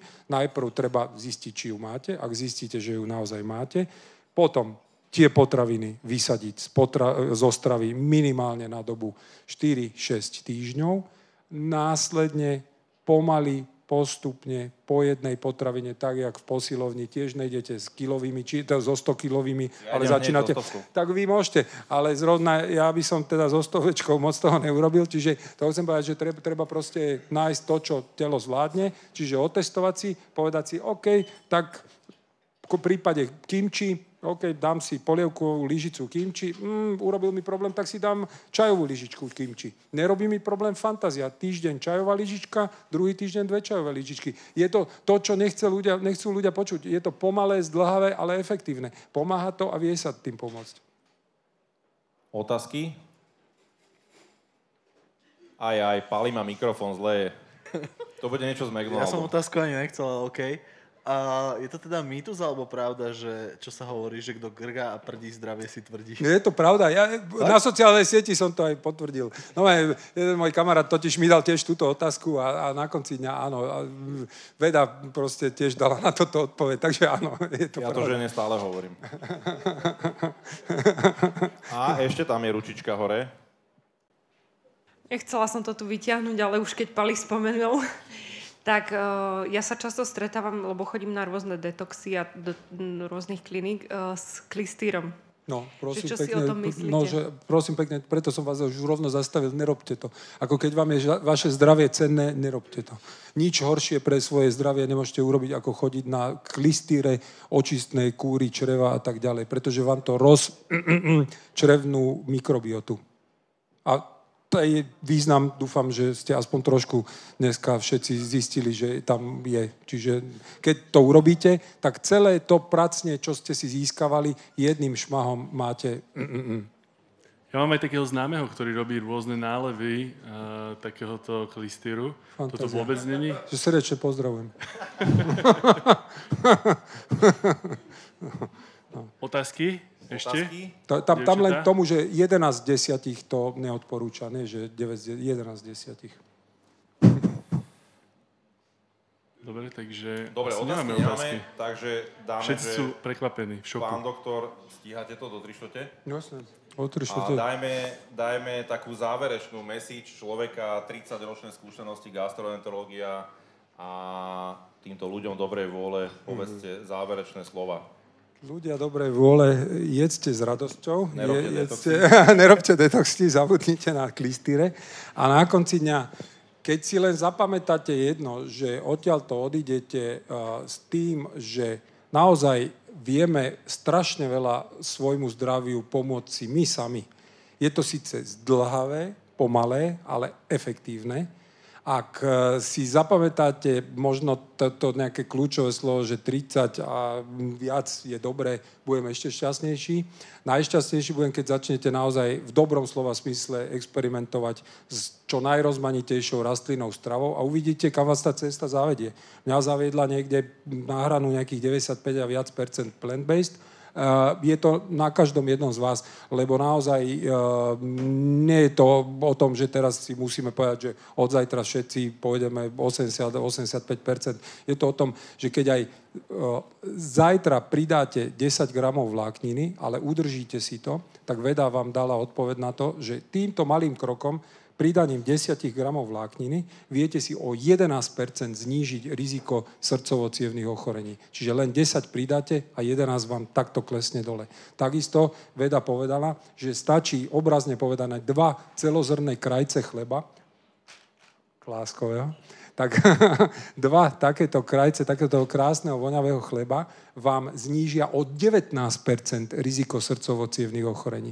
A veda takisto hovorí, že keď toto všetko popridávate, to riziko tým úmerne klesá. To znamená, z 19 je potom 20, 30 a čo ešte je to najzázračnejšie, naozaj sa ukázalo, tak jak som povedal, dôkazy sú o tom, že teloméry sa predlžujú a tak ďalej. Čiže na konci dňa si predlžujete aj svoj biologický vek. Čiže toto všetko sa vie a je to len a len na vás. Teraz je to na tom, jakou cestou sa vyberete vy. Takže prajem všetkým dobrú chuť a zdravé trávenie a ďakujem krásne za pozvanie. Ja vám chcem samozrejme poďakovať za to, že ste prišli, lebo v dnešnej dobe len tak niekomu zavolať takej osobnosti, jak ste vy, že dojdete na rozhovor a vy dojdete, to sa akože veľmi cení. Ďakujem veľmi pekne. Ja ďakujem. Ďakujem vám, že ste prišli. Chcel som vás poprosiť o jeden taký potlesk, keď sa z Egypta vracajú Slováci a pristanu, ale ten prišiel sám od seba. Takže ďakujem všetkým, že ste prišli a my tu budeme zase. To je všetko. Ďakujeme.